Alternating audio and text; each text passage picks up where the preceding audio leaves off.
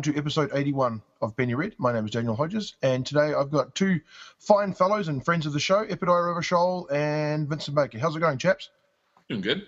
It's going okay. Excellent. Today we've got a well. First of all, let's have a bit of a catch up before we get to the uh, the meat. Let's have some potatoes and peas and carrots first, um, if we can use a uh, Thanksgiving-ish sort of uh, metaphor for this episode. So, Epidiah, what's going on with you? Uh, well, I, I think largely what's going on with me is what's going to be the subject of the the episode. I've been my whole life. I life's was been trying to bury the lead, but go ahead. What's that? I was trying to bury the lead, but go ahead. Oh yeah, no, that's fine. Um, I'm uh, what other? Oh, I could. Dread uh is the Dread PDF is now available for only three dollars, and that's an exciting new uh development. Okay, and where can they get? When can people get that from? Uh, you can just get it right from Drive Through RPG, Right. uh, or if you Google Dread, you'll find a series of links that will lead you on a merry adventure until you get there. Can you buy it from your own site, dig1000holes.com? No, no, Dread I did with uh, the Impossible Dream, so Ah, right, it's yes, that's through right. that that company there. Sure. Although if you do go to my site and you look around for it, you'll find links to where you need to go. So, Right, right. And uh, something that I try to do um, is, and uh because drive through RPG is, great, but if you know um, of somebody who's who's produced something and you want to um, support them in the fullest way possible, if I can be euphemistic about Oh, it, right. um, then uh, you and you can go to and you can put and you can take that extra couple of clicks to go to their personal website if they have their own sort of basket if they set it up through PayPal or whatever it is they did, then you can um, make sure that the person that wrote it gets all of the monies. um, so it's no it's no secret, but Drive Through RPG takes thirty five percent, or um, I think uh, if you uh, if you want to be able to promote your work elsewhere, and yeah. and thirty percent if you want to be exclusively through them. Is that right? I don't Oh, remember no. what the If it's Oh. exclusive, it's much lower 10%, 15%, something like that. Is that right? Oh, okay. Uh, I'll have to years ago, this was the case. I don't remember. But Okay. Uh, yeah, I'll have to um, I'll have to investigate that because my my uh, I, I thought it was was higher, so maybe I should be exclusive with them. But anyway, so that's what they take, want, take the time. Yeah, take take the time to do a couple of extra clicks um, if you've got that in your schedule. Maybe you haven't. I don't know. Yeah. Here at Penny Red, truth and journalistic integrity are our watchwords. So we went back and took a look through the particulars of Drive Through RPG's contracts, and it appears if you sell exclusively with them, they take a 30% commission, and if you want to be able to sell your stuff elsewhere, they take a 35% commission. With, So, with well- Dread specifically, though, uh, the because of the way Drive Through RPG, uh, they have a setup where the money when something's purchased is split automatically. So uh, for me, because it's with the company, I actually get money if you go through Drive Through RPG to buy the PDF. Actually, that might be the only way to get the PDF. Now that I think about it, is so that may be exclusive to them. If you want a physical copy, it costs more than three dollars, and you can get that at tiltingatwindmills.net. Right. Any any top tips for where to get a set of Jenga blocks? uh, I don't. I, I most stores have them. Like I mean, stores that have toys or whatever. Uh, I'm upset with the orange cylindrical carrying device. It's the least scary of all of them. right, right. Uh, for a while there, they'd had uh, a black Onyx edition uh, at uh, Barnes and Noble, but Yes. I don't. I don't think that they they have that anymore. That would add, that would add a certain something, I think. And how do you feel about the plastic Uno uh, Stacko? Uh, well, can, you, can you do it with Uno Stacko, or is that uh, too much of a juxtaposition?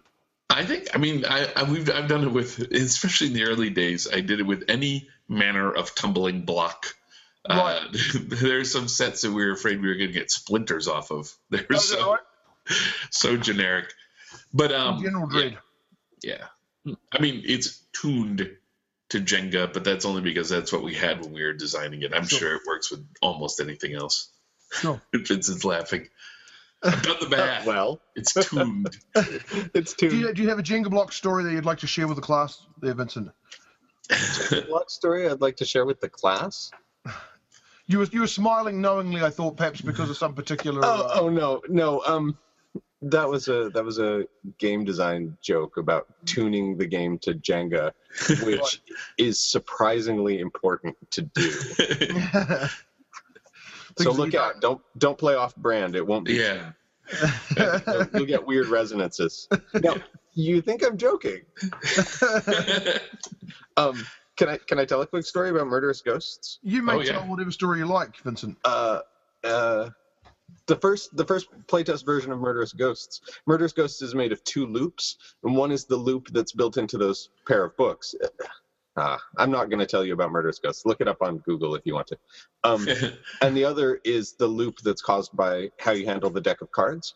Right. And in the first playtest of that game, the loops would come into uh, alignment. What is it? They they would become coherent. In um, phase. Yeah, yeah, in phase, and the the explorer would always win. And so after that first just like week of playtesting, I knew that I needed to to break that cycle, so break that uh, phase. So um, I now now one is a, a step off from the other, and there are ways that the GM can throw baffles into the the loops to bring them out of phase again. So um, tuning to Jenga like that's that's not as funny as it sounds. That's a great title for the episode. Tuning to being and not as funny as it sounds. Yeah. it does sound hilarious. Um, so what have you been up to uh, with regards to Swords Without Master there? If you Oh. uh, I don't know if that's a sore point, but I'm going to go ahead and poke it anyway. no, actually, I'm gonna laugh again. Yeah. uh, that's also related to the main point, so we can we can go back to that if we want, uh, or we can we can hold off and I can talk about that in a little bit. Okay, well then, what about um, what about Vast and Starlit then? What's the uh, what's the long game on there? Because it's been five months, six months since that. Yeah, yeah, that's a it's an ancient game. Uh, I'm I'm thinking about doing a retro clone of Vast and Starlit next. I think. Uh, Nice. No. um, I, that's an interesting question. Um, it's uh, the the sales of the physical product um, have started to trickle a bit, which is fine. Uh, it's done exactly what it needed to do. I think it paid for like four or five cons for me. It's done right. exceedingly well, actually. I didn't expect it to to do as well as it did. Um, so now I'm looking at it and trying to decide: uh, is there a next step, or uh, is this the thing that it is? Uh, Right. and I don't know quite yet. There's things I'd like to do with what I learned from it, and I don't know if I'm going to reinvest those back into the the product itself or create something new. So that that's a little nebulous. dangerously. That that that must, game must have come dangerously close to actually paying you almost a decent hourly wage when you compare the amount of effort you put into it compared with the income that came back. It was. I mean, I should really do the math on that because it. I mean, the per word pay was insane. Yeah, yeah. was, Yeah. Uh, Epi comes to coffee that morning and he says, I'm getting paid whatever it was, four cents Yeah. a word for each each time it's printed. Like each Wow. this the and then there's this card, this the, and there's this card, this the. Four cents, four cents, four cents. Coffee's Yeah. all around. Uh, so what about you, Vincent? What's been going on with the vast and sundered land and various other things you've got uh, boiling away, simmering away? Nothing. There you go. How were the black raspberries this year then? Oh my god. I um uh they were delicious. I I put up some black raspberry rye that is about ready. Um oh, uh so About the, the, the raspberries are good. Oh, good, The- excellent. But Is, it still against the law to make your own spirits in America? Oh I mean, no I'm no not no! trying I'm to get you in trouble, but I, I I bought some rye and I put the black raspberries in it. Like, not- cooking with Vincent Baker. so, but together, you guys have been. Although I think probably it would be fair to say that uh, under the uh, watchful eye of Epi, more so than you, Vincent, we put together a, uh, a magazine, an e-zine, I believe you called it. yeah. Um, uh, think- called uh, Worlds Without Master. Go ahead, tell us about that, where people can get it, and uh, we'll ask some specific type questions as well. Oh, I thought Vincent was going to say something. Um, it's uh, so Worlds Without Master is a little bit of a pipe dream of mine. Uh, it's uh, So I wanted to do a sword and sorcery magazine, uh, and I wanted to do it for a long time. I have no idea how long. I probably wanted to do it when I was uh, but a lad. Uh, Right. uh, but it's one of those things. A magazine, um, especially when I got into the publishing stuff, I, I knew right off the bat that that is a dangerous, risky, expensive venture that uh, Yeah. leads you down dark, dark paths and would eventually make me hate everything involved in it, which is not why I do any of this stuff. So, Right. uh, so I just kept putting it off and putting it off, and then um, the world, the way it works, kept developing technology to make it possible. And um, you know, with the early on PDFs or whatever, I wasn't thinking about it back then, but uh, then iPads and uh, other readers that people can hold, and then uh, crowdsourcing, and then uh, finally, what happened was um, Joe McDaldno uh, brought to my attention the Patreon website. And I, oh Right. my god, I, I think I'm pronouncing that right. It's like patron with an e randomly Yes, thrown in there. Not to be confused with uh, the E after the O, right. which It's- only only self-respecting rappers drink and hold in, uh, in Oh, yes. musical- those musical videos that they have. So, uh, Patreon was created by musicians, uh, or at least one musician. Um, so it, it's it's setup is designed pretty specifically for. I've got songs that I want to put out, and I'd like to make money off those songs. So, uh, are you willing to pay me per song, right? And people will go in and they'll sign up and they'll give their credit card information. They say every time you do a song, I will pay you a dollar and then they can set like a cap on that. They can say, well, every time you do a song, I'll pay you a dollar, but I'm only going to do that five times a month because if you release 400 songs this month, I'm out. like that's Oh, yeah, yeah, yeah. um, and uh, so that's the setup. Nobody gets charged until the song is released, and in fact, it's not even until the end of the month in which the song was released. So people can make decisions after that too. But uh, it really appealed to me in a couple ways. Number one, it's a reoccurring payment, so uh, every time, like it, it, it obviously was applicable to doing an e-zine, to doing a periodical, because it's every time you do something, you get paid. Yeah. But also, the money doesn't. Nobody gets charged until it's out, and Right. that was super important for me and my own psychological health. Right, right, right. Yes, it- yeah, I understand. yeah, if, if a bunch of people gave me money and then said, "Now make the thing," Yes, I might freeze up. But if I'm like, "Okay, I can make the thing," and then when it's made, I get this money, right. uh, that was great. And knowing the money I have available meant that I knew how much I could pay. Because the other factor going into this was that I was looking around for places to offer up my own fiction, and I kept running into uh, e-zines, periodicals, and, and whatnot that paid me in exposure. Oh, good. which- Yes, the best payment. I'm going to have a And- delicious bowl of exposure for dinner this evening, and I shall buy new Yes. skates for my children with some exposure. Yes.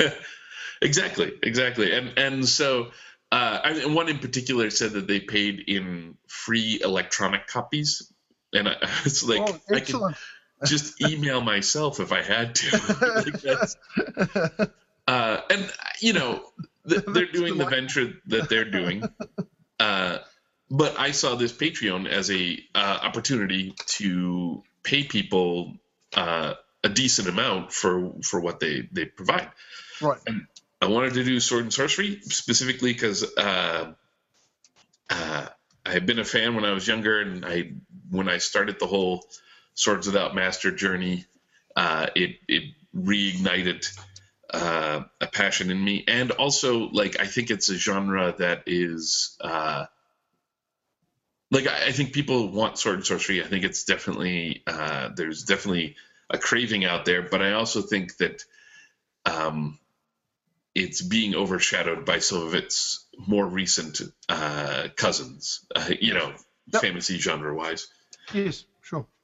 Okay, well, you, you mentioned um, Patreon there, so let's. Uh, so, what what can you tell me about how does that work uh, in terms of what you, as the provider, um, can can see in terms of of uh, you know how many people have subscribed, all that type of stuff. Right. Is any of that sort of obfuscated? And then what the split is like? For example, somebody says I'll pay you four dollars an issue. Does Patreon take fifty percent of that, or do they take five percent of that, or all of those sort of type of stuff? In case somebody out there's thinking, you know what, an e-zine about cats is long overdue. I'd like to Right. get into that. Some of the sweet. Uh, ex- I've had enough of this sweet exposure money. I'm interested in some actual money now. So uh, I this uh, I can answer your questions. I have spreadsheets now. Right, Um, perfect. so I've done one issue already, uh, and it's out there, and people can buy it uh, for three ninety nine. And if they want to sign up for the Patreon, if they want to join the patron horde, Right, uh, right. it, it they can join it for as low as a dollar, uh, where you just get fiction. But if you do anywhere from two ninety nine up, you get the fiction, the art, the games, and all that stuff. Right, right. Um, and in the first issue, I had two pieces of fiction, a comic, a game, and what I'm calling a miscellany. And Vincent wrote one of the pieces, of, which is why he's there today. Why I'm here at all. Yes. uh, but so what I see in the process, uh, it was actually kind of a learning process. Uh, Patreon is new. They're figuring it out as much as I'm figuring it out. Right. Um, so things may change by the time people hear Sure. what, what I'm saying here. But uh, I can see how many They're people. having they're having What's- hosting problems this morning. Oh, are they? Yeah. oh, that's that's well. This, this will be out much later. So, um, Oh right, they're having hosting problems two weeks ago. yes. Uh, Sometime in the distant, mist shrouded past. The exactly. Uh, between the sinking of Atlantis and the right no, yeah. Anyways, uh, and twerking. yes. so what I see there, there's this. Uh, it's actually incredibly um, open, which I like. Uh, if you go to my page, you can see how many patrons I have and how much money I make per issue. Um, and I have access to all of those patron emails and uh, like I can see what their individual, what everybody is pledging, so that I could, uh, you know, they sign up for certain levels too because you get different rewards, just like a Right. Kickstarter. Right, right. Um, and uh, so I can see what their levels they're at. I can message different groups. I can say, here, you all signed up at the advertiser level, so I'm going to send a message to you if I need to. Right. Um, and Patreon does that for you, like it's create sort of mailing groups for the various Yeah. people. Okay, Yeah. nice, good. so so that's nice. And then, uh, so you get this number, and Patreon, I think they take five percent. I think that's what it is. Um, Well, only five percent. Wow. let me let low. me. Yeah, it's it's pretty. It's really reasonable and and uh, So they, are they are they is that low like that? Do you think to en- encourage people initially, or do you think their overheads are super low? Like is this a subsidiary of some larger, much more profitable entity, or Uh, I think. I mean, I think it's it's created by a creator, um, and uh, so uh, by, that I mean like you know he he's a guy who's on it. He's on the front page. He does music, and right? Okay, I think he really yeah. I'm sorry, I was checking it. It is in fact five percent. Um, I think he really wants to to have the site be about making it feasible for Right. other musicians and Yes. uh, folks like that to, to make things. So I like I really dig who's behind it all. But Yeah. in addition to Patreon's cut, there's also the credit card cut. It's credit card companies doing the uh, uh, uh, charging and whatnot. So they have their own cut that cuts in it too. And uh, I think I originally estimated the whole Patreon plus credit card cut to be about 8%. right. But in reality, when I did that first issue, it turned out to be about 13% uh, in total, both of them. Uh, and then, although, let me see here. How did Okay. it turn out to be uh, thirteen percent? Is did the are there like administration first time setup type fees and all that type of carry on with Patreon? Was that what that was, or No, Is I think it was largely uh, credit card fees. I think um, they were a little bit larger than what I was expecting. and uh, and then there's also uh, there's a problem with um, some cards get declined. So there's money that they say, you know, somebody's pledged it, but it d- just doesn't come. That kind of thing up. Yep.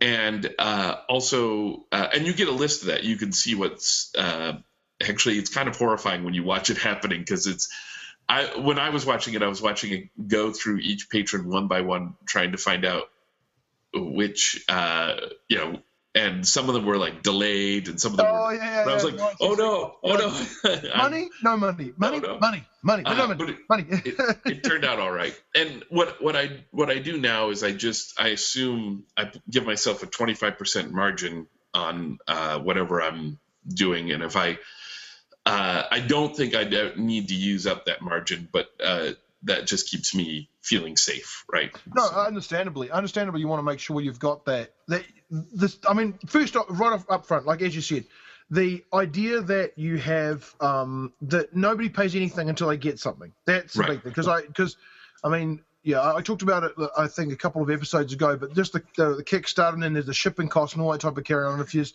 too much lead time between when you set your goals and how much you ask Right. for, and when you actually post it, you can take a bath and so on. And that whole, yeah, just that whole thing can be nerve wracking. So getting the money only when you produce, I think, is amazing. Uh, second thing, is there any way that um, that people can pay for um, Worlds Without Master more efficiently, in your uh, in your opinion? Well, uh, I I really want to encourage people to go through the Patreon site because that gives me information that I need to know. like I need to know how much money it's going to make because. So, for instance, uh, I buy fiction, and I at the at this moment in time I spend two hundred dollars for a two thousand five hundred word story or less, five hundred Right. words or less story Right. um, which is a pretty good rate. Yep. And I want to maintain that rate, but I also would like to get larger stories, Right. and I also like to get more stories. And Yes. I I don't know the the best way for me to track that is to have people sign on to Patreon, Yes. and then I can see how much money I have, and I can make my decision from issue to issue about what I'm going to have in the issue. Sure.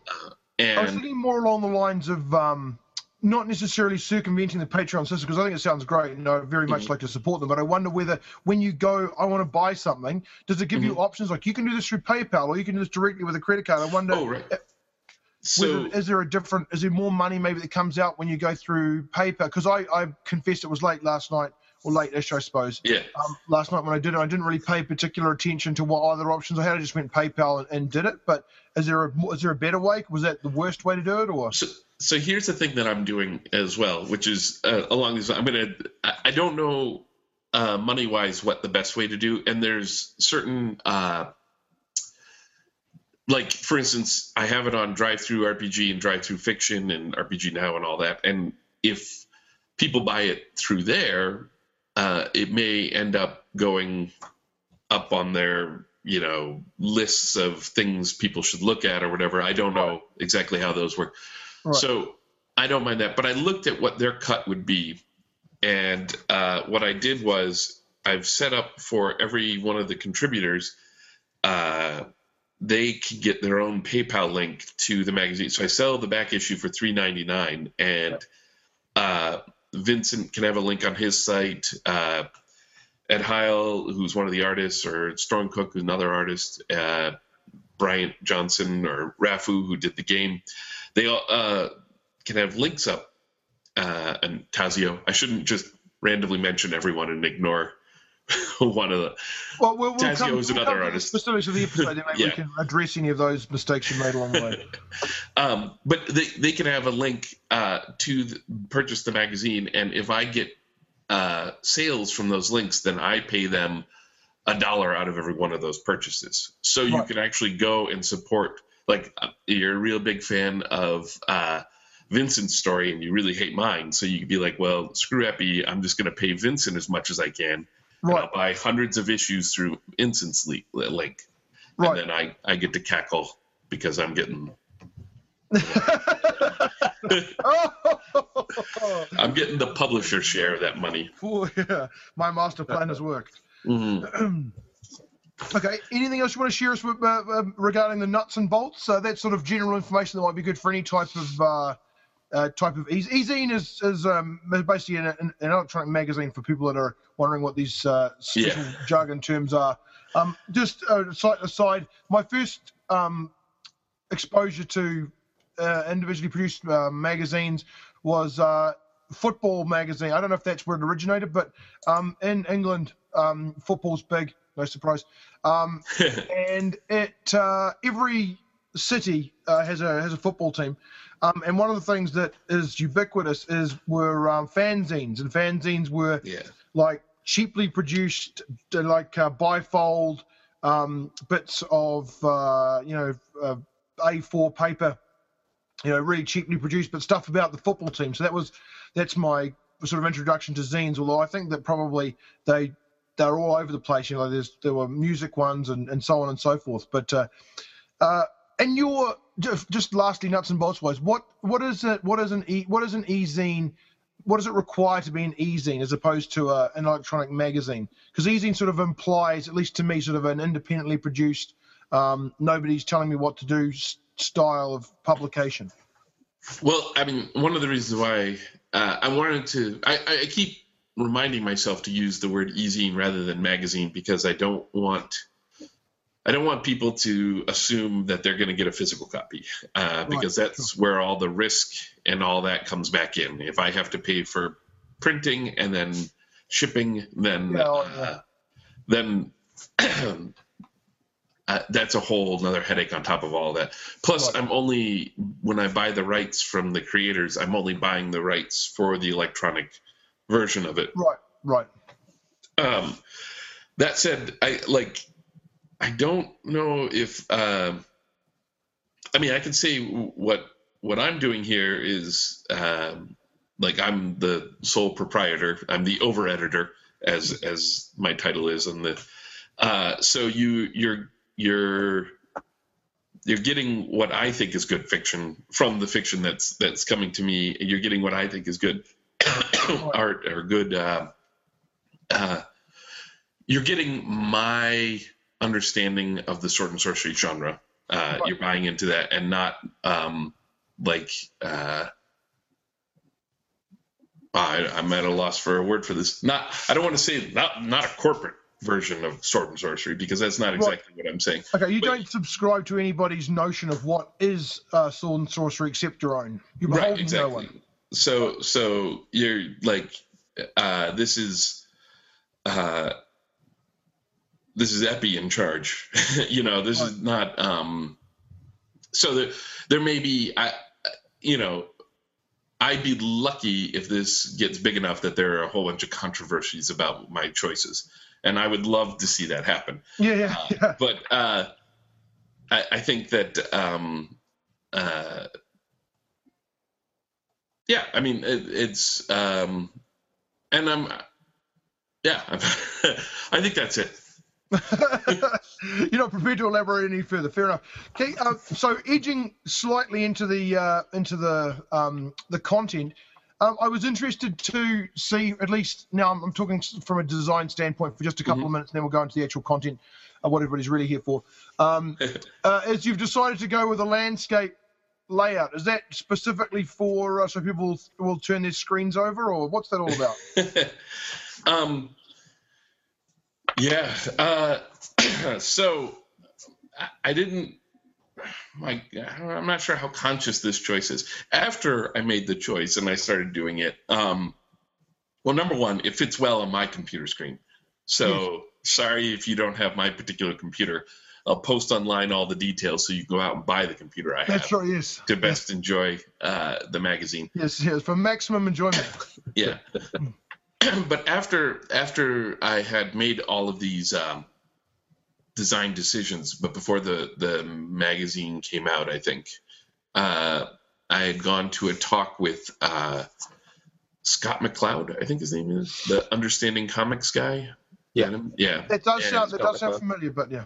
Yeah, oh, smart dude, smart dude. And so he, uh, there's parallels in what we're doing uh, compared to what was going on in comics uh, a couple decades ago, uh, where the graph we see the rise of the graphic novel, you see the rise of the independent publisher, and Right. blah blah blah and blah blah blah. And one of the things he said in his uh, conversation, he complained about. I'm going to use a. I got a book here for. So he complained about Kindles and whatnot being like this. This isn't a Kindle, but this is like the shape of a Kindle. Okay, right? Epi's holding up a book that's not the standard Oh, yeah. size for a, in a paperback. It's the tall, sort of thin paperback. Is that right, Epi? Because I can't quite see the bottom Well, of I mean, specifically, it's this rectangle that's up and not this sideways rectangle. Right. Oh, okay. Yeah, sure. Yep. Yep. And so he was saying that like this is ridiculous because what we do, we're we have two eyeballs, and when we see things, we look at them this way, which is the landscape Yes. format. Right. He's holding the book open for, uh, for those that are theatre of the mind. Yeah, I apologize. I'm using visual aids on a medium that may not have them. Um, so he was suggesting that this the way the Kindles are designed uh, is not the way the human face is designed to read, Right. and that the landscape is is probably the better form. Which Right. would make me sound really smart if I decided that that's the way it goes, but that isn't how I decided. what was that? Is? That's really funny that a Kindle is designed like a closed book, not like an opened book. That's really Right. interesting. Yeah, Yeah. And, and I always found that because that's the other thing too is because somebody decided as well that that screens were because television screens are basically square, so they'd hedge their bets. There's no decision on that, and then eventually they got then the screens got wider, um, and then like you say, that sort of matches with with your eyeballs, and yet everything that we produce on the screen comes out in portrait view, like whenever you make anything. So I wonder what the pressure was, the design pressure was way back when they produced the first books as to like what made them decide it was going to be tall and thin as opposed to wide and short? Because it seems so arbitrary now when you think about it because they were originally would have been i mean because they can't it would have been easier to write when they were Yeah, I Because think it's the, the the paper is folded. Um, but could if- they not if have you- folded it like that?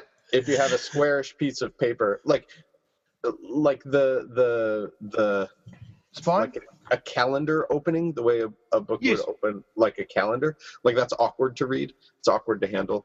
Um, so Okay. so this fold is more natural for handling. okay so it. we're going to blame gravity gravity's to blame Yeah, yeah. And and you don't make long thin strips of paper, so it looks like a Garfield book or whatever. Like that's a much later development. okay So they, there you go you couldn't just take those old pieces of paper and turn them on the maybe people should be encouraged to only read lying down um, so uh, okay so then uh, you came up with this um, with having the uh, landscape view um, Mhm. and it's because you're smart or maybe there's another reason Yeah. um, and well, then I think also like I was uh, envisioning the art, like so. I'm uh, a little bit a. Uh,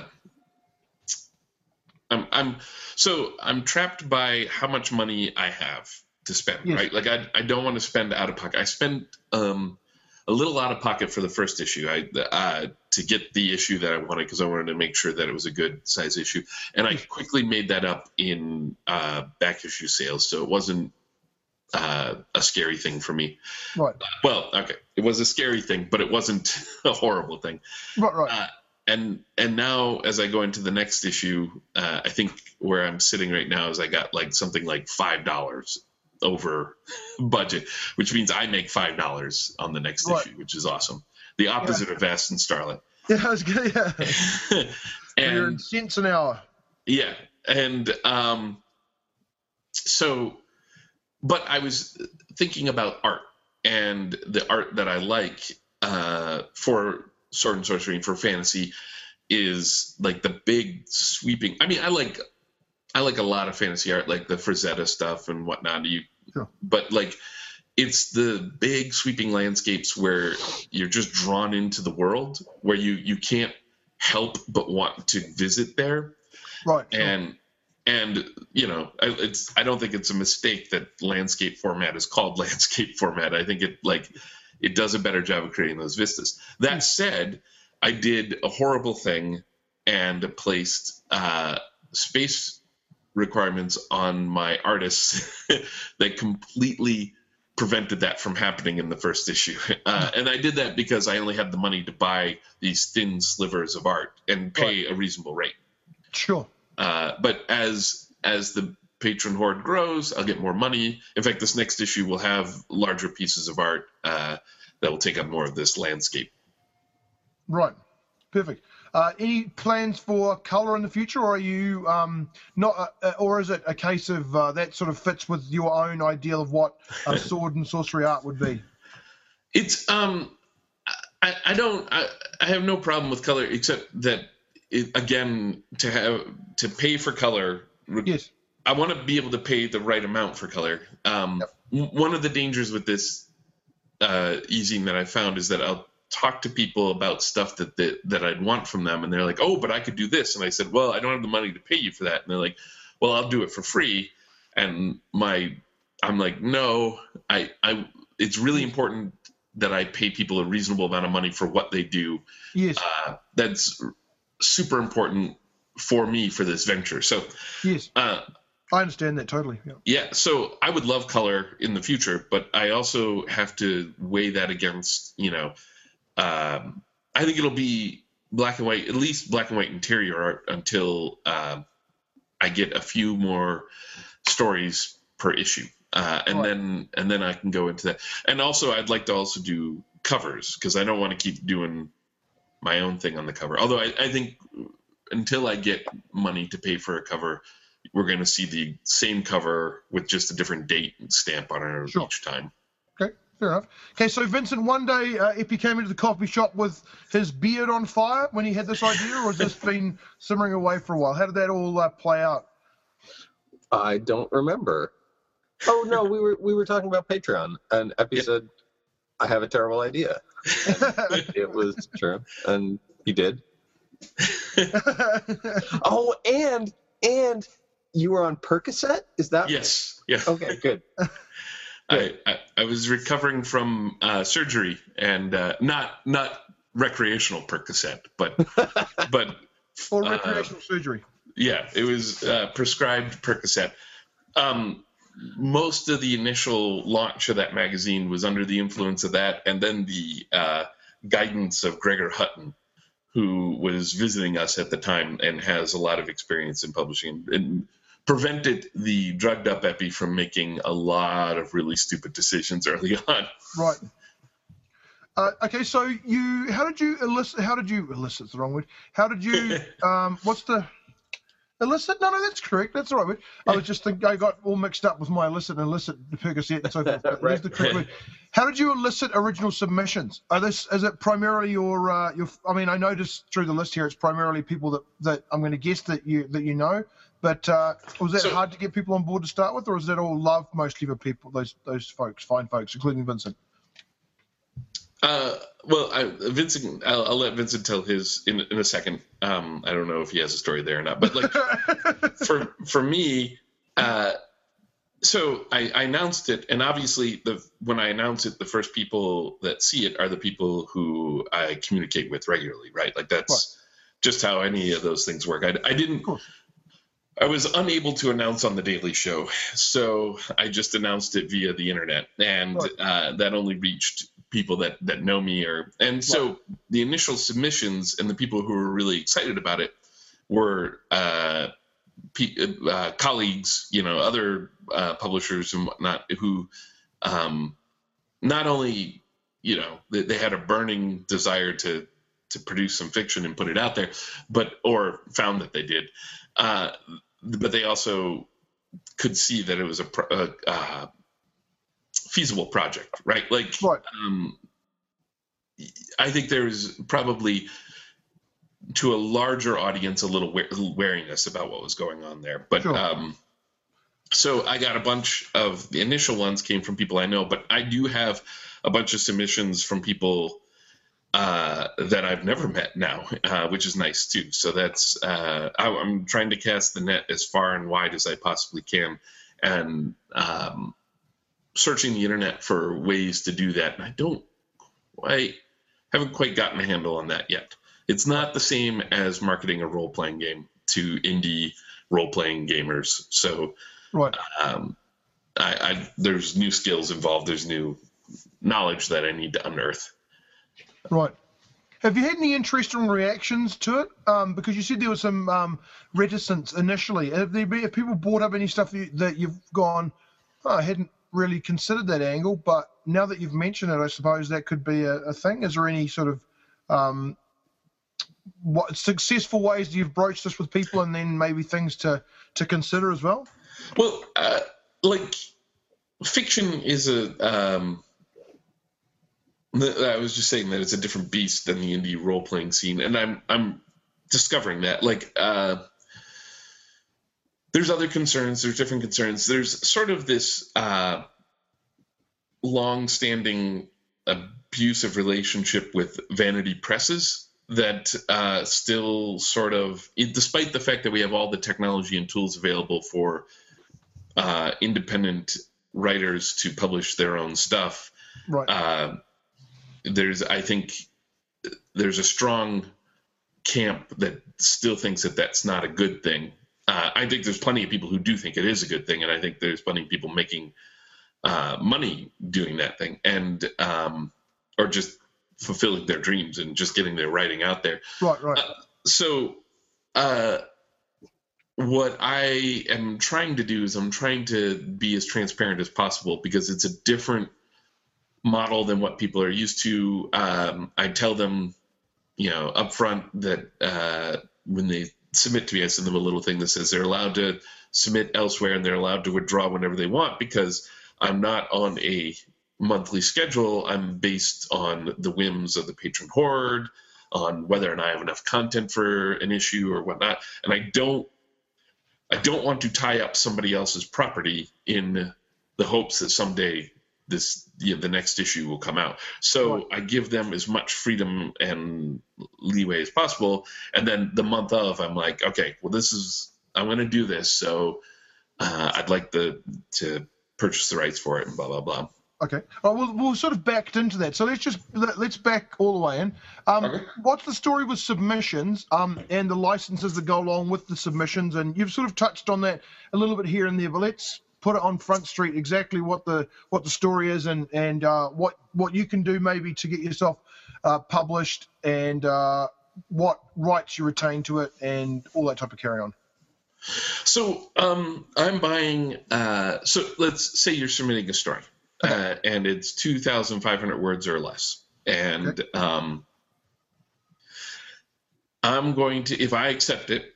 Uh, well, you let's go through the whole process. You send it, I get it, and I send you an email that say, "Awesome, thank you for submitting. Uh, I will get to this when I can. I'm behind in my readings, and uh, that is." Um, and then let's say oh, and then I say, you know, you can do simultaneous submissions. You uh, um, can withdraw this at any moment, even after I suggest that I may want it. But let's say that I like your your story and I want to publish it. So I tell you that I, I would like to publish it, um, but probably not in the next issue. I probably don't have room in the next issue. So just so you know, I'd like to publish. it. I'll let you know when that time comes up. Uh, if you want to withdraw that at any point, you can. If you want to submit it to other places in the meantime, and then make that decision when you hear from them, that's perfectly fine. Right.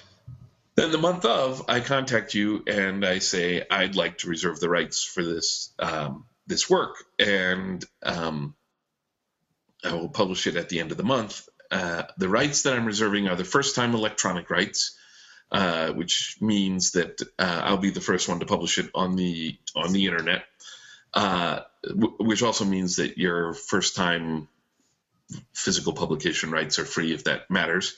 Uh, I w- would like it to be exclusive for six months. So for the first six months of the magazine's existence, you won't also publish a story elsewhere. Although I will say this: that I often tell people, uh, so far, because I'm all about trying to generate interest in the magazine now, I let people uh, put their stuff out there Right. currently, Yes. but I reserve that that right for the exclusiveness. Sure. And then Maybe. the uh, uh, so uh, then I go and publish it. Yep. Uh, that would be near the end of the month, and then at the beginning of the next month, Patreon pay uh, tells me how much money I've collected, and then somewhere around the middle of the month, a week or two after that, Patreon gets the money to me via PayPal. And then as soon as I can after that, I get the money to all the people that I've purchased the rights from. Right. And then uh, you got six months of exclusivity, and then after that, you can do whatever you want with it. It's also still in the magazine. And then five years from that publication date, if at that point you're like, well, I need the exclusive rights back for this, you can e- contact me and I will remove that content from the magazine or remove that magazine from from sale.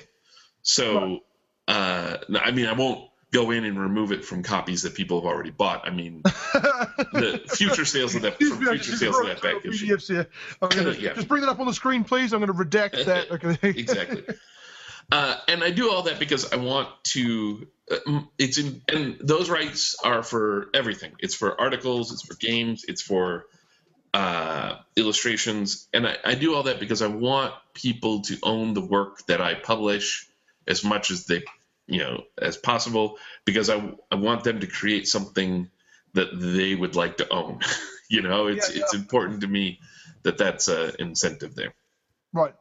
Okay, so now you've got here uh, at the back of the uh, magazine, um, Oh, you've got here a, a section called the realms, um, and you've got uh, several, like three different layers, or uh, three different layers. It looks like. Is that? Am I reading that correctly?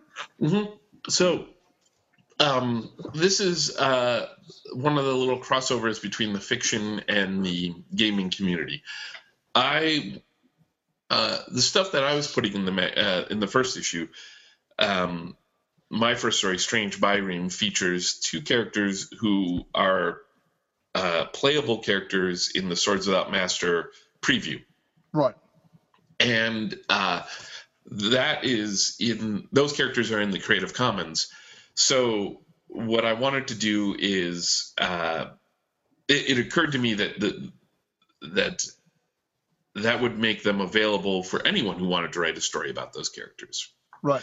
And I wanted to set up a system through the magazine, through the ezine, uh, where I could help facilitate that, where people can have shared worlds like the old Thieves World uh, Right. books, and and or even going further back, just the the way Robert E. Howard and H.P. Lovecraft would in- include things from each other, or you know, like that's actually uh, kind of a staple of the genre. So um, I wanted to make that uh, easy to use. So I've created. Uh, it's essentially it's it's two different levels. One is the the free and chaotic realms, which are just hey anyone can do whatever they want with any of these. You don't need my permission. You can just go off and write them. Right. And the in the first issue, Rafu's game Enter the Avenger uh, falls under that license, as does the miscellany at the end, which is that list of wondrous sights. And Yes. uh, I'll get to that in a second because I got a special purpose for that. Right. Um, and then uh, the other one is the curated realms, which says, "Hey, I've got these characters. I care about these characters, and I want to make sure that they're treated well. But I'm not opposed to having somebody else write about them. So, in the curated realms, if uh, let's say you write something and you create uh, uh, Dragar, the the warlock, and you really like Dragar the warlock, and somebody do else really already. likes Dra- what's that? I do already. Yeah. Somebody else really likes Dragar the Warlock, and they're like, well, I would like to write a story about Dragar the Warlock, uh, but I'm gonna I'm gonna ship them. I'm gonna Dragar the Warlock and uh, uh, Quiznar the Elf. Right.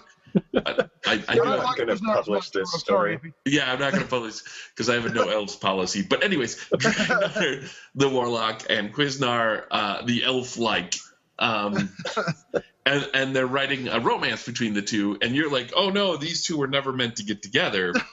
Uh, so we've already gone to like fan fiction erotic sort of Right, right. And- up to one episode Kuzna's already involved in some yeah. sordid uh, relationship with Dragar. And so somebody submits that story to me, and I read it, and I'm like, "This is amazing! I want to publish this." I will, if you're under the curated realms, I'll still contact you and say, "Hey, I'm thinking about publishing this. Is that okay?" And you could be like, "Oh God," and then. And from there, we can have a dialogue between all the interested parties to see if something can be made Mm. from it. But it's basically there to help people protect their, their um, to, to let people be more open and free with their characters, but also to help them protect the Right. their their understanding of them. Right. And then I also suggest that people come up with edicts, which are like commands that say Dragnar and Quiznar never get together. we can we can hint that they are in love, but they never ever get together, right? Yeah, and you one, can write one that sultry night in a smoky tavern. Their Yes. eyes meet across the table in a way they've never met before. and so you can write that commandment down and that's and then you know i'll do my best to enforce that but um you yourself are allowed to uh violate that if you want like if you're after like four years you're like okay enough of this they're getting together we're gonna we're gonna see Right, finally, this tension must be broken. Yes, exactly. um, so, and then and then I do say in this is all in the back of the magazine, so people can look at it there. Sure. Uh, but I, I do say that if people want to come up with their own agreements uh, outside the magazine, that's perfectly fine. And also, I say very specifically that this only relates to fiction published through this magazine because I literally cannot control it otherwise. like, so I can't I can't be held responsible. Sure. And is that uh, so? That's good for you in both directions. Then is that sort of what you're saying?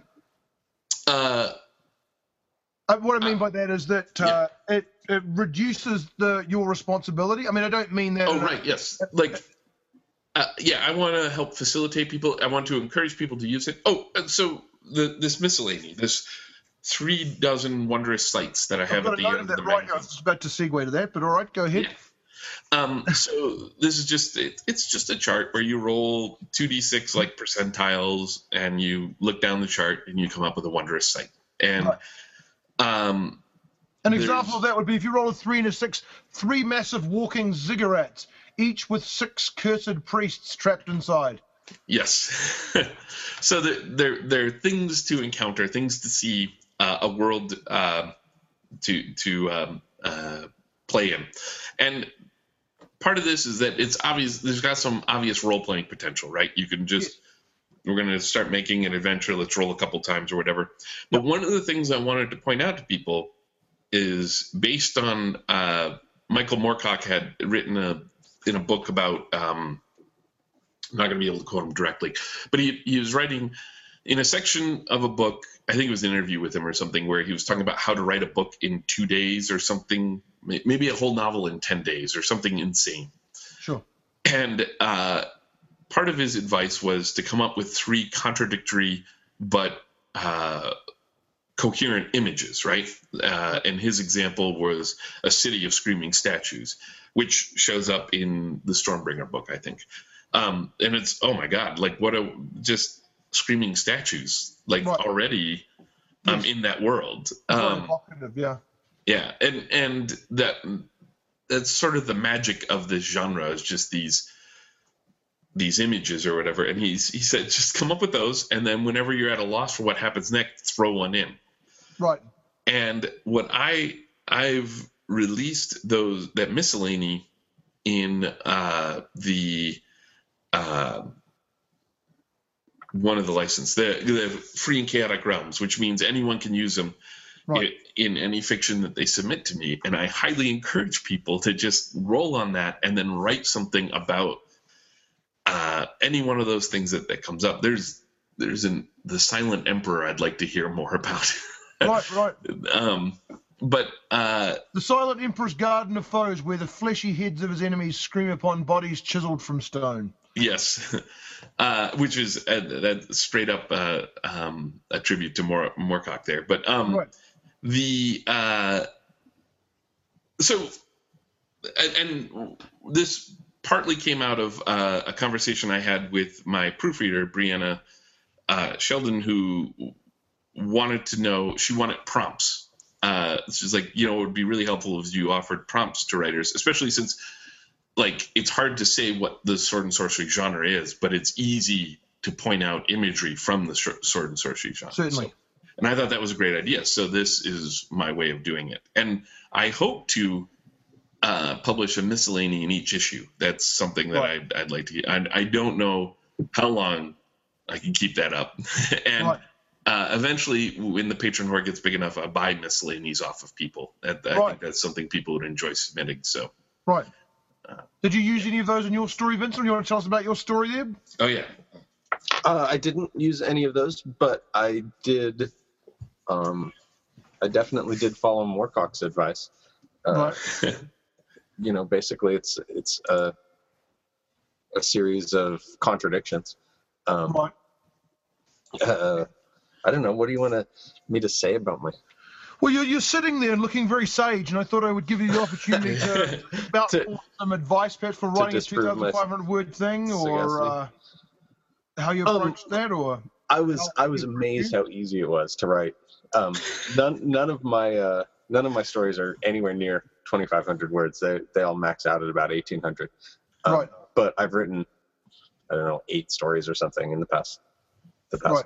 few months since uh, since this thing started. Um, and like I, I entertain myself because I'm doing the Moorcock trick and I'm doing the South Park guys trick and I'm doing the Stephen King trick and I'm doing the um uh there's you should there's, elaborate what these tricks are. There's one more. I will. Um uh the the Moorcock trick is to just have these these contradictions, contradicting images. So I'm like, okay, there's this cannibal queen who is scared of a child, right? And, right. and so the story becomes like is about this contradiction. Right. Um, there's a, uh, uh, the South Park guy's trick is a story starts with a, a situation and then it's this happened, therefore this happened, therefore this happened, therefore this happened, the end. The, right. uh, therefore this happened, nevertheless this happened, therefore this happened. You know, whatever. Right. There's no and then, it's always therefore. So I'm doing that. Right. Um, the Stephen King trick is to um, find a character see what the character does just watch the character for a little while. And so like i'll start writing and i'll write 300 words almost by clockwork 300 words. And then i've come to a place where the character has done something that i don't know i don't know what like i don't know why they're here what they're up to. Right. and then i'll i'll drive on my commute home. And at some point during that commute i'll just bust out laughing because i figured out what's going on. Right. Um I like, I like this implication here that you're writing this at work I'm writing it at lunch. I'm writing it at lunch. I'm writing words. I can write 300 words at lunch. Yeah, yeah. Um, no, okay, that's right. Cool. Hi, boss. Um, not not Epi, my boss. Um, uh, what? Uh,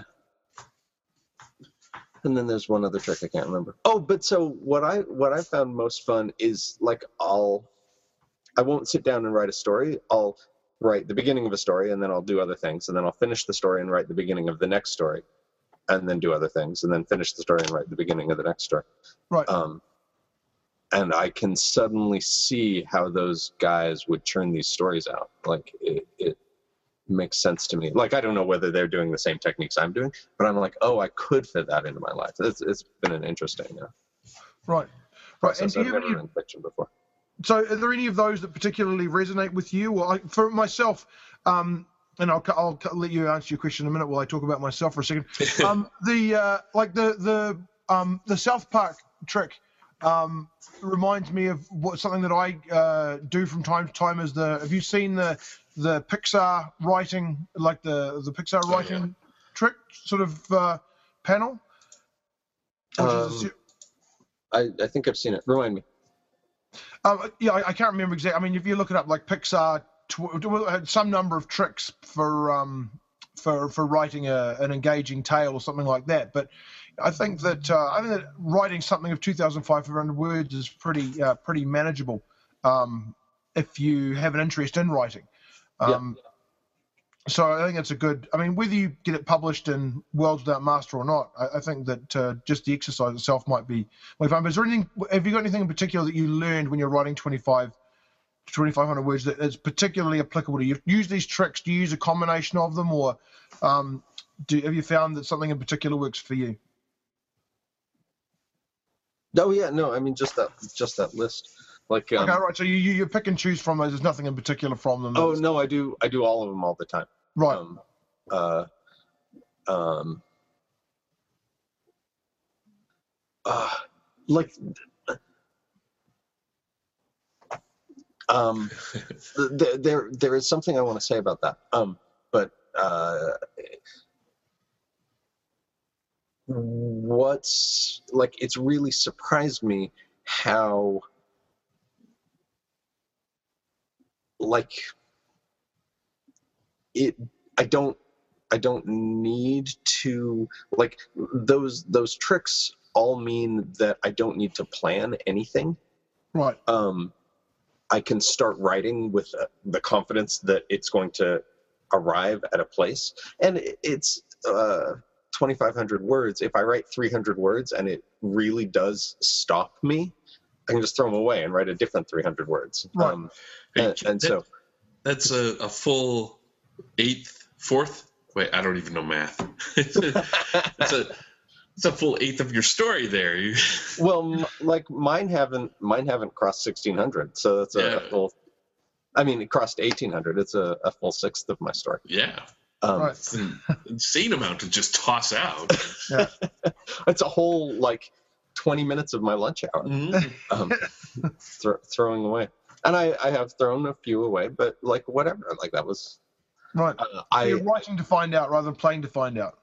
yes um and other than that it's really different like none of my role-playing skills come into Mhm. come into bear I, like i've been surprised by that too i was like i know all about role-playing i can create a narrative and Yeah. um, no So have any of you guys tried the um the NaNoWriMo before? Because that sort of requires you to write out fifteen hundred words um words per day.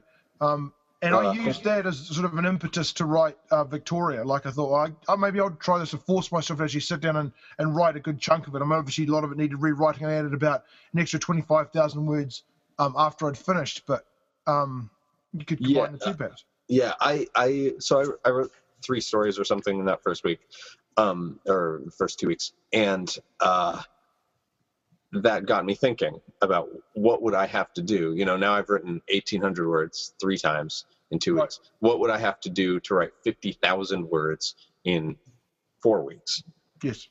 and that that I wasn't doing now. And the answer was just to barf, like to to Yeah. pad it all out. And you know where I'm where I'm writing a sentence, I can see that all I have to do is you know write that sentence and then turn it on automatic and just write five more sentences Yes. without thinking about it without Right. and and I, I was kind of repulsed at the idea i was like i would hate to barf on the page in order to make 50000 words Yeah. Yeah. Yeah. when um you know 1800 words is how long this story should be Yes. Uh, yep, for sure. Yeah, that, uh, that that's the thing. I think um, uh, if you are if you're looking to do good, uh, if you're looking to do good writing, then as you say, you know, you can see ways to. You kind of at that point you're gaming the system, right? You're not you're, you're trying to achieve the goal, which is not really the goal of writing in the first place, right? But I think that maybe creating a pattern is the most important thing that can come out of it rather than necessarily any fiction you create. Although I, I can't dismiss the possibility that you can create, you know, great fiction from it. But I see what you're saying. Well, there, there's there's this thing, right? so I'm I've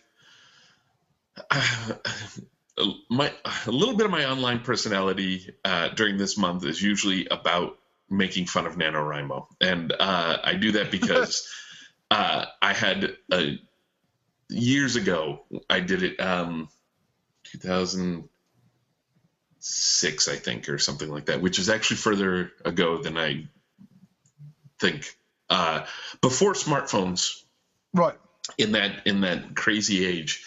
Right. Uh, I I uh, I tried it and I had uh, just a horrible horrible meltdown two weeks into it and uh, so I've got like sore uh, because what it is is uh, that's not how I write and I was trying to write that way. And uh, that again ended up like the life lessons that I've learned over and over again are if you love something, then find the way to do it that doesn't make you hate it in the end.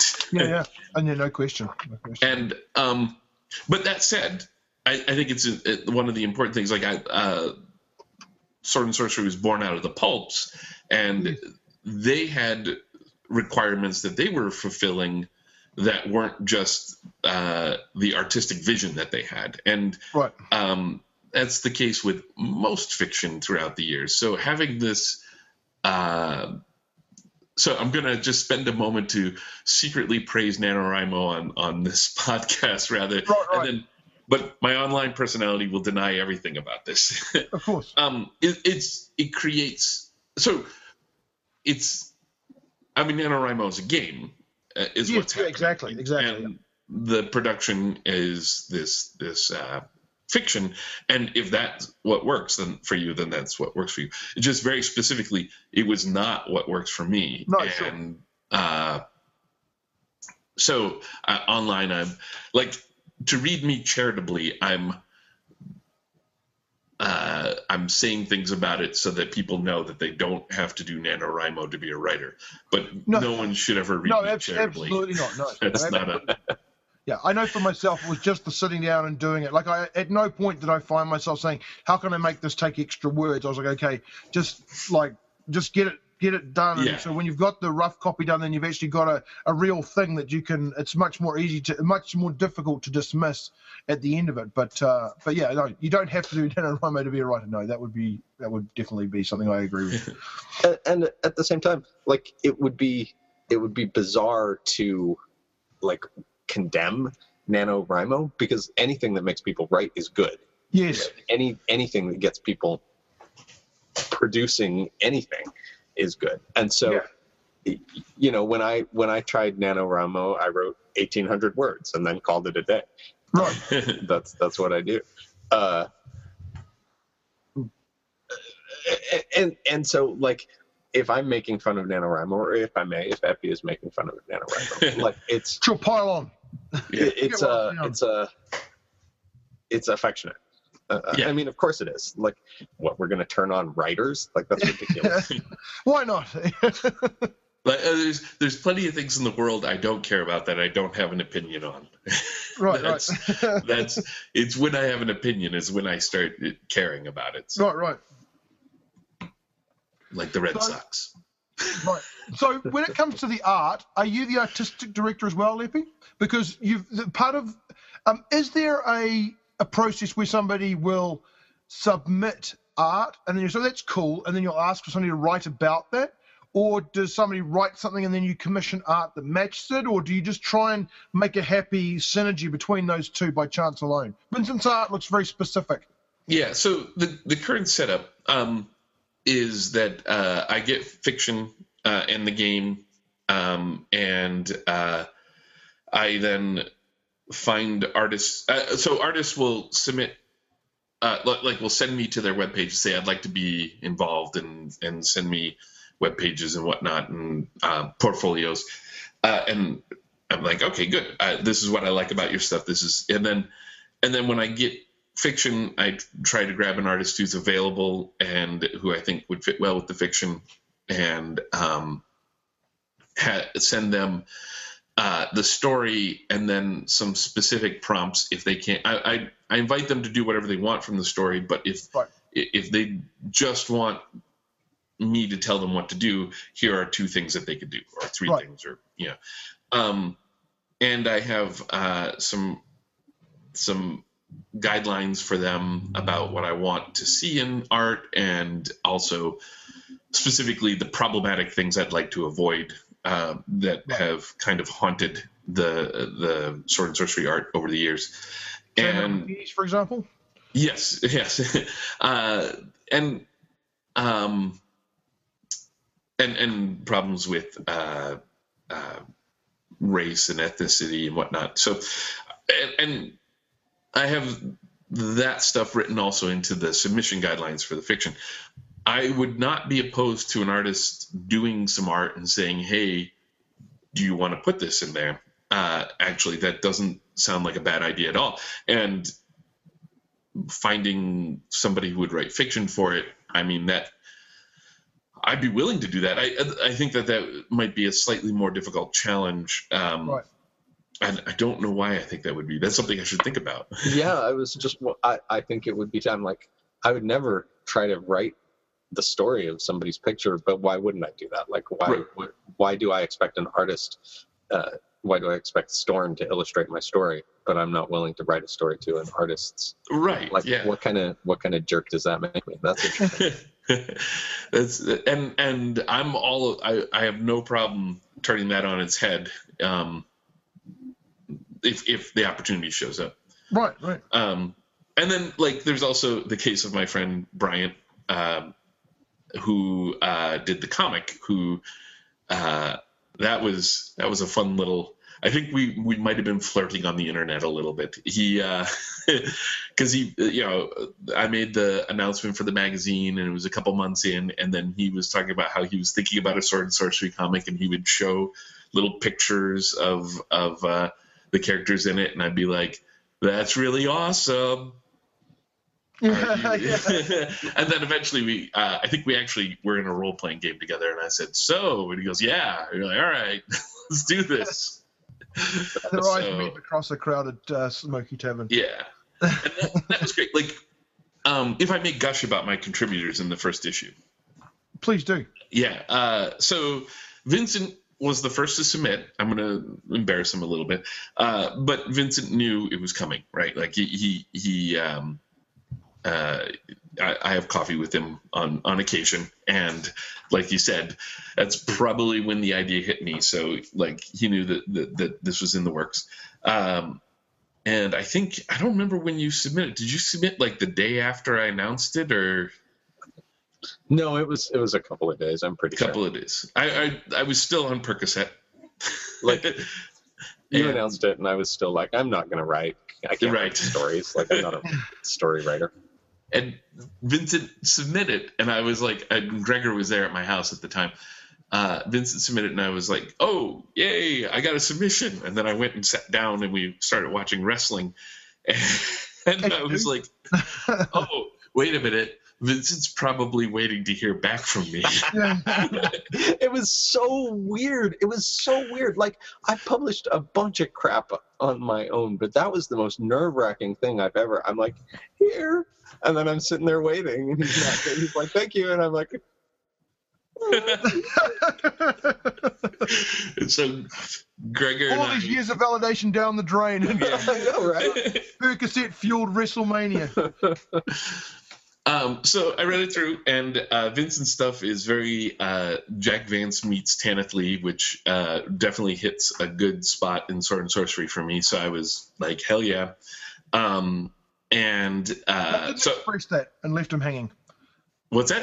I that? didn't ex- but failed to express that and left him hanging. Yeah, exactly. and um, I think I found out on Twitter later. Um, you were like, Jack Vance meets through the Tanith Lee. And I'm like, I guess that means he likes it. I guess that's what that means. so uh, so I, I- got that and I, um and that was exciting. And then uh, uh, at that point I didn't have the money yet. Like the Patreon horde was only this big and it was growing. So I didn't know exactly what I was going to do but I had artists contact me. And in particular I had Storm Cook contact me and Ed Heil and I felt like Storm Cook eh, the stuff he sent me seemed like a really good match for um, Vincent stuff. Also, I should also say that Vincent is, I think before he even got my second submission, I think he sent in two or three others. like Right, there was rapid Right. succession. So you can I- expect I- some more Vincent Baker fiction in the, Yeah. in the issues to come. Uh, specifically about Yakko Orange and, and uh, Tam Right. Tam. Right, The, um, what were Right. you going to say? Something, Vincent? Oh, I was gonna say that. Yeah, like that first time I submitted it, I was like, I hope he reads it. I, and now I've given up. Like I, I've Yeah. like I sent you seven stories or something. You've read I like three of them. I'm like, I don't care. I'm over it. and um, I got to give other people a chance here. Yeah, no, I know. Um, I, I am totally with you there. yeah, and uh, so um, oh, like I want to say, can I can I just interrupt and jump in and say sure. that um, the rights that you're buying like Mhm. that's super awesome. And if you decide to publish three of my of my seven stories, or if you decide to publish one of my twenty five stories, or whatever, however that ultimately works out, um, it's great that then I can still do things with those stories. Like I, I'm, Right. I don't feel like I'm tied up or wasting Right. my stories, and like I have no expectation that you're going to publish my entire catalog because I have lots of options in that regard. Like I can publish my own damn catalog if I want to. Right. Right. And uh and um yeah actually I, i'll mention something else about that in a little bit. But um then uh so st- i thought storm cook would, would do a good job with uh orange and company. Uh and i i, I love the um opening picture with uh yakko falling in the um uh, on that uh on that story. But then uh, Ed Heil contacted me, and I knew that I wanted to use Ed Heil because I knew uh, I liked his style, and also he knew what Manjara is supposed to look like. So I was really excited that um, uh, because, in particular, speaking of that problematic history that Sword and Sorcery has. Uh, uh, there's a lot of things rolled up in there. Manjara is not a, a small woman uh, and she's uh, um, she's not a white woman, and uh, I didn't want to have to have that conversation with the with an artist. So it was good to have an artist that knew straight off the bat how that worked, Right. and um, and he did some uh, great stuff. And then uh, Rafu uh, submitted his. And at that point, I think I was like, okay, I got two stories, I got illustrations. This is good. I can do this. I can. This is good. I'm ready to go. And then Rafu sent Enter the Avenger, uh, which is his short game, and it was um, uh, it was wonderful. I it, like it was exactly the size and shape of a game I wanted. It was sword and sorcery, but it wasn't just here your hit points, go find the treasure and kill the the dragon. It was uh, it was a tough situation based on um, a horrible real life experience, and um, it it uh, dealt with it in in interesting ways, and like the just the lists of example things alone in it were worth publishing. Like I loved the the different uh, uh, sample characters or places to visit and whatnot, and then independently, Tazio Benton had I hope I'm pronouncing his right name right. Um, contacted me about doing art and then rafu knows him and said i know that my friend's interested and i was like yeah let's make this happen Right. and he did some great pieces for that like um and then uh like i said bryant and i had this back and forth about the comic uh and the end result is great there's some frames of that comic like i honestly i gotta be like he's got this wonderful it reminds me of samurai jack quite a bit actually the like Right. when you look in the background or uh, there's some uh, Usagi Yojimbo homage going on in there too, and it was all it's all really good. Um, I was very happy about that. And then uh, it is that it for content creators? I think so. Yes. and then there's myself. Yeah. And I did some things. Yep. Uh, and then I had uh, uh, Jason Keeley, who was my editor, which was great. Um, who edited me to make sure that I wasn't just flapping my gums, and uh, Brianna Sheldon, who is uh, proofread a lot of the stuff, but not all of it. So if you see a typo, it's probably my fault. Right. I didn't I didn't have the money or the time to get her to to proofread all of it. So, Sure. um, but uh, yeah, the, uh, like everyone involved, and then like even the advertisers really stepped up.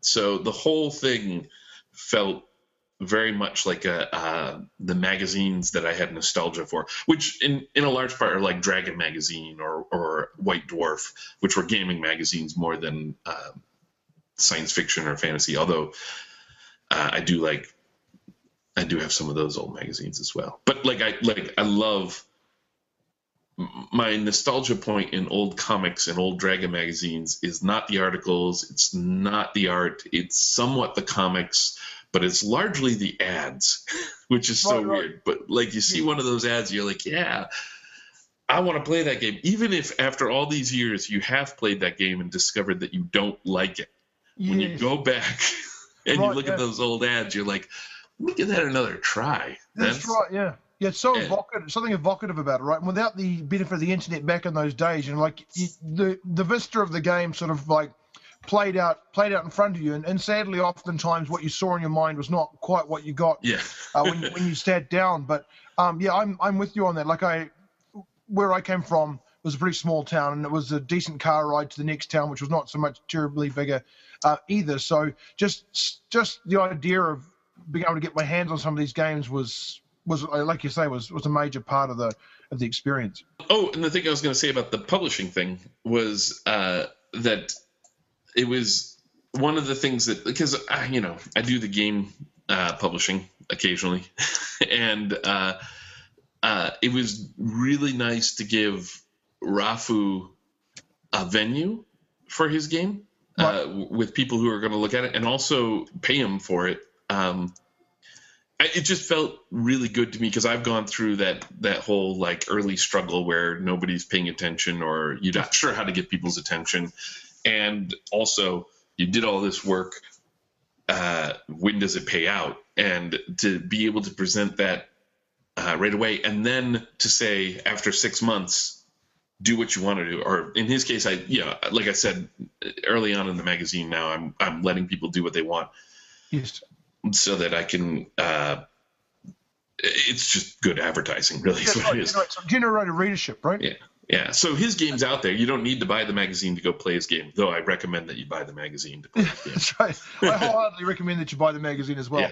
Um, it's very uh, it's very well put together. It's it's easy to read. I like the landscape uh, thing. No, um, and yeah, evocative too. Like as you say, you know that the just the just the way. And I'm looking at it as I'm as I'm as I'm speaking here, but just the um, the just the artwork and the and like you said, the evocative advertisements, and then um, like I like the little sort of little sort of snippets of, of stuff, like particularly your uh, three dozen wondrous sights. Know, like I mean, even even the and I'm sure it's not a, a coincidence, but even the the the way that it's um, the way that it's laid out and the little horizontal rule underneath the three dozen wondrous sights and the name and so it was very evocative of those those magazines. So so uh, well done there. It's uh, thank you. it's a, certainly a trip down memory lane. okay, so that's a lot to talk about the sort of generalities and a lot to talk about uh, issue one of Worlds Without Master. How about you tell me a little something, or tell the listeners at least something about issue two? Issue two.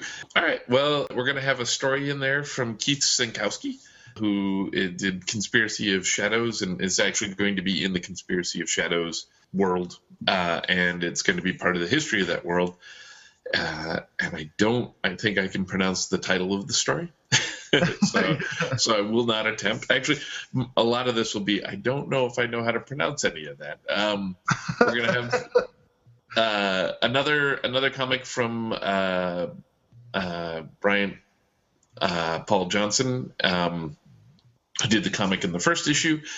Oh, the beating drum. That's the title of the comic. Uh, I'm going to have a story in there, and I'm also going to do uh, sh- short game to put in it as well, and they will be thematically related. Oh, I Uh, say it's, a, yes. a very special issue of Worlds Yeah. And uh, we're going to have some artwork from um, the Rachel Kahn, who people might know. She did the she does the online comic by Crom, uh, which is a wonderful comic about having uh, Conan as your spirit guide. Uh, Right. that's definitely worth checking out. It's at uh, it's at wealdcomics.com. It's W E A L D and then comics.com. Uh, she Right. shares that with another person. She has Right. another uh, online comic that's coming out soon. Or, or she's got the first page out, which is looks great. It looks gorgeous. I like her artwork. And then uh, Andrew DeFelice is also going to be doing some art for us, and he's done art for the Pantheon Press guys. I believe he's in their Fortune's Fool game. Uh, so, and he's a personal friend. I've played D and D with this man, so uh, he's he's a man who knows how to deal out a lot of damage in D. and uh, too. yeah, and um, so I'm excited about that. We're gonna have. Uh, a, I'm still trying to nail down at least one more artist for this issue, uh, but I think I got something going there. And um, then there'll be uh, a miscellany in it, just like in the last one, which is that list Yep. of things. And uh, that seems to be what this issue is gonna shape up to be. So I'm excited. Cool. So, uh, where can people go to find it, and uh, when can they expect to see it arriving? Either as a link in their inbox when they patronize you, is that what Yeah. um, or uh, or uh, online to buy the the uh, issue.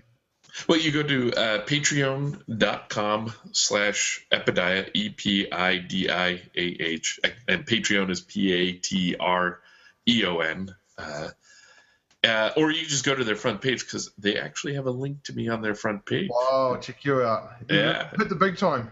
Yeah, it's at the bottom. It's the very last link on the front page, but I'm there All right. just nice. before the about us or FAQ. No, it's there's they have a series of display of uh, I guess maybe featured Patreon uh, campaigns, and I'm the, the at the bottom of that list, which is awesome. I'm excited about that. And then uh, if you go there, you can uh, sign up for the Patreon, and if you don't have the first issue you want, there's a link there on how to get that, uh, or you could just go to my website digathousandholes.com because I talk about it all the time over there.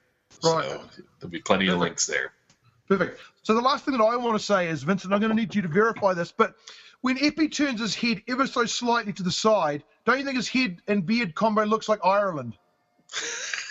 Like, wait, stop laughing at me. I can't. Oh, wait, wait, wait. Too much, too much now. A little bit less. Epi. There you. Yes, it does, of doesn't it, course. right? It It's looks not just exact- me. Doesn't actually his head looks like Ireland with the beard? Sure, of course. Clearly, Really? that was the intention. That's right. I think I have my Halloween a head costume. shaped like Ireland. There you go. There's another episode title. We're, we're, we're replete with episode titles. Um, anyway, thanks very much, uh, chaps. I look forward to um, to reading the next uh, issue. Um, so it's goodbye from me. See ya. All right. Goodbye See you later. And goodbye from Vincent. Excellent. And until uh, next week, keep talking the walk.